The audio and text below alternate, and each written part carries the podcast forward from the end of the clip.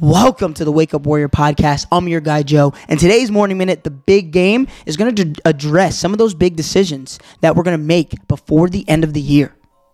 I want you to imagine that someone you care about is competing in the championship game. With final seconds to go, they make an amazing play that would have put their team up and they would win the championship, but then there's a whistle or a flag or the referee interjects and overturns the call. Now you have to tell me, was the ref right or wrong? We don't really know, right? We don't know the play. We don't know the call. But we do know that the team that now has won, they all think that the ref was right. The team that lost are booing. They're going in on this ref because, of course, he ruined their season. It's kind of like almost all of the decisions we're about to make here at the end of the year.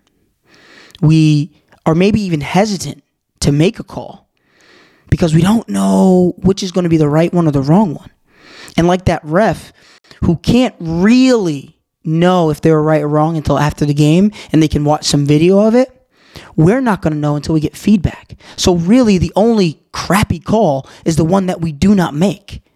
We're thinking fitness, we're thinking career, we're thinking school, we're thinking big life change. What is the right decision? You're not going to know.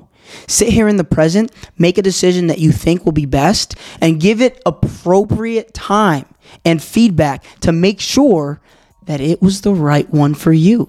Because what worked for someone else worked for them in their circumstances. And what worked for another or did not work for another didn't work for them because of them and their circumstances. Find something that feels genuine to you based on where you are, where you want to go, and the resources that you have. So when you make the call, be in the moment, make the best call that you can, and then allow for the actual feedback, not someone's opinion, not for someone's judgment. Wait for actual feedback to see if it's the right call. Because the only thing that'll actually decide if it was the right for you was the results that you want to see, the progress that you're getting. Because even if we make, quote unquote, the right call and see progress, we're going to learn if there's an even better opportunity.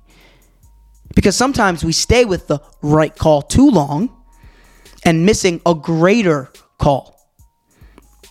We're always evaluating, but we cannot decide now if it was right or not. Only the results, only time, only feedback will let us know.